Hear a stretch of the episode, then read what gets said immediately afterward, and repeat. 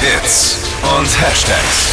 Flo Kerschner Show Trend Update. James Bond-Darsteller Daniel Craig hat auf dem roten Teppich gezeigt, was für die Männer jetzt angesagt ist. Es geht um das Sakko. Also man kennt ihn ja als James Bond immer so standardmäßig im schwarzen Anzug. Er selber trägt aber ein Sakko in Farbe, in Samtoptik, in so ein bisschen flieder-lilanen Farben. Also perfekt auch für die Weihnachtsfeiern, die jetzt anstehen. Das Coole ist, die sind auch noch super bequem, da dieser Samtstoff auch noch echt weich ist.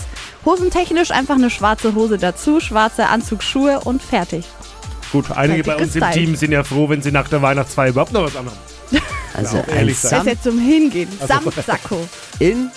Lieder. Flieder. Aber es gehen auch andere Farben. Also Hauptsache Farbe. Okay, mutig.